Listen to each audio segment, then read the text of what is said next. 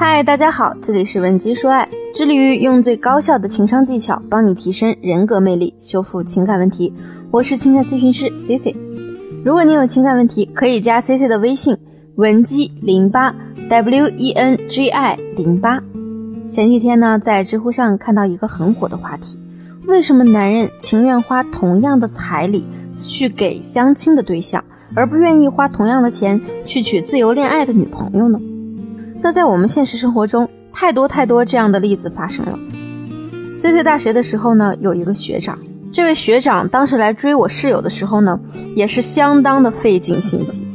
不仅动员了半个班的男生去帮他，在操场的地上啊铺满了玫瑰花，摆满了爱心蜡烛表白，而且为了追我的室友呢，还经常请我们整个宿舍的人一起吃饭。对于一个学生来说，他在金钱上的投入和精力上的投入都是非常大的。本身呢，这位学长的各方面条件都不错，加上他又这么努力的去追求我的室友，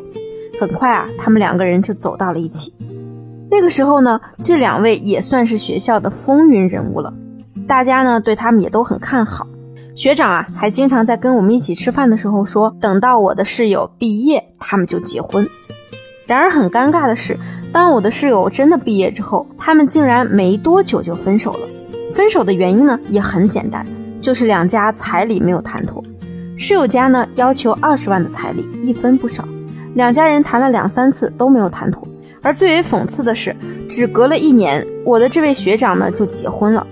并且听朋友说，他给女方的彩礼啊刚好二十万。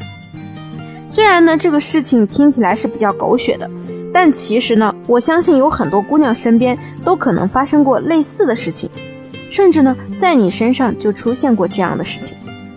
为什么要的是同样的彩礼，而男人宁愿把这个钱花在相亲对象身上，都不愿意花在自由恋爱的对象身上？其实啊，这和谈恋爱的成本问题有很大的关系。在恋爱的时候，我们女生付出的成本和你以后要结婚生子、养育孩子的成本啊，是完全不一样的。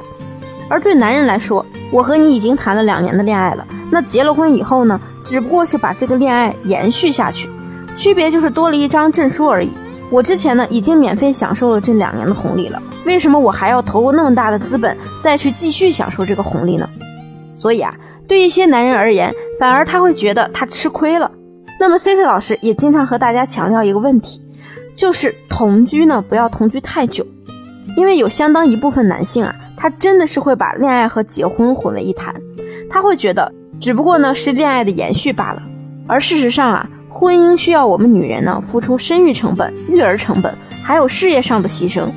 这些对于男人来说呢是根本不存在的。很多男人呢，他甚至会认为你婚前啊已经得到了一些婚后的利益了，比如他可能会说，咱俩以前恋爱的时候，我带你去过那么多地方，我带你吃了那么多大餐，你家还要这么高的彩礼，你这不是在坑人吗？这类男人呢，他们在三观上其实是非常现实的。通常他在放弃自己之前的恋爱对象时啊，都会自我安慰自己这几年是怎么过来的。在恋爱的时候，你是多么多么的作，他是多么多么的能包容你，而丝毫啊不去提及女方对他有什么样的回馈。这样呢，在他心里也能获得一些自我安慰。但是姑娘们，你要想啊，如果说他在和你相处的这几年里真的那么不开心的话，你们可能早就分开了。